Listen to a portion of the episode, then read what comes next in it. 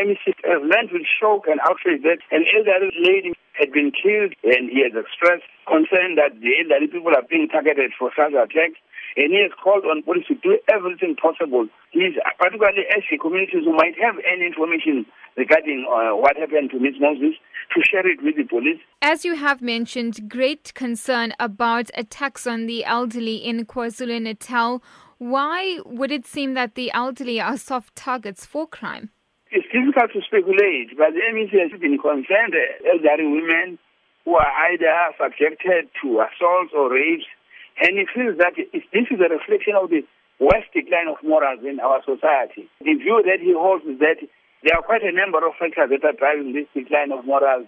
These include the abuse of drugs, the abuse of alcohol and other related substances, his view is that the communities have got to rise, they've got to unite and work together with the police to ensure that all these illicit substances is removed from the society.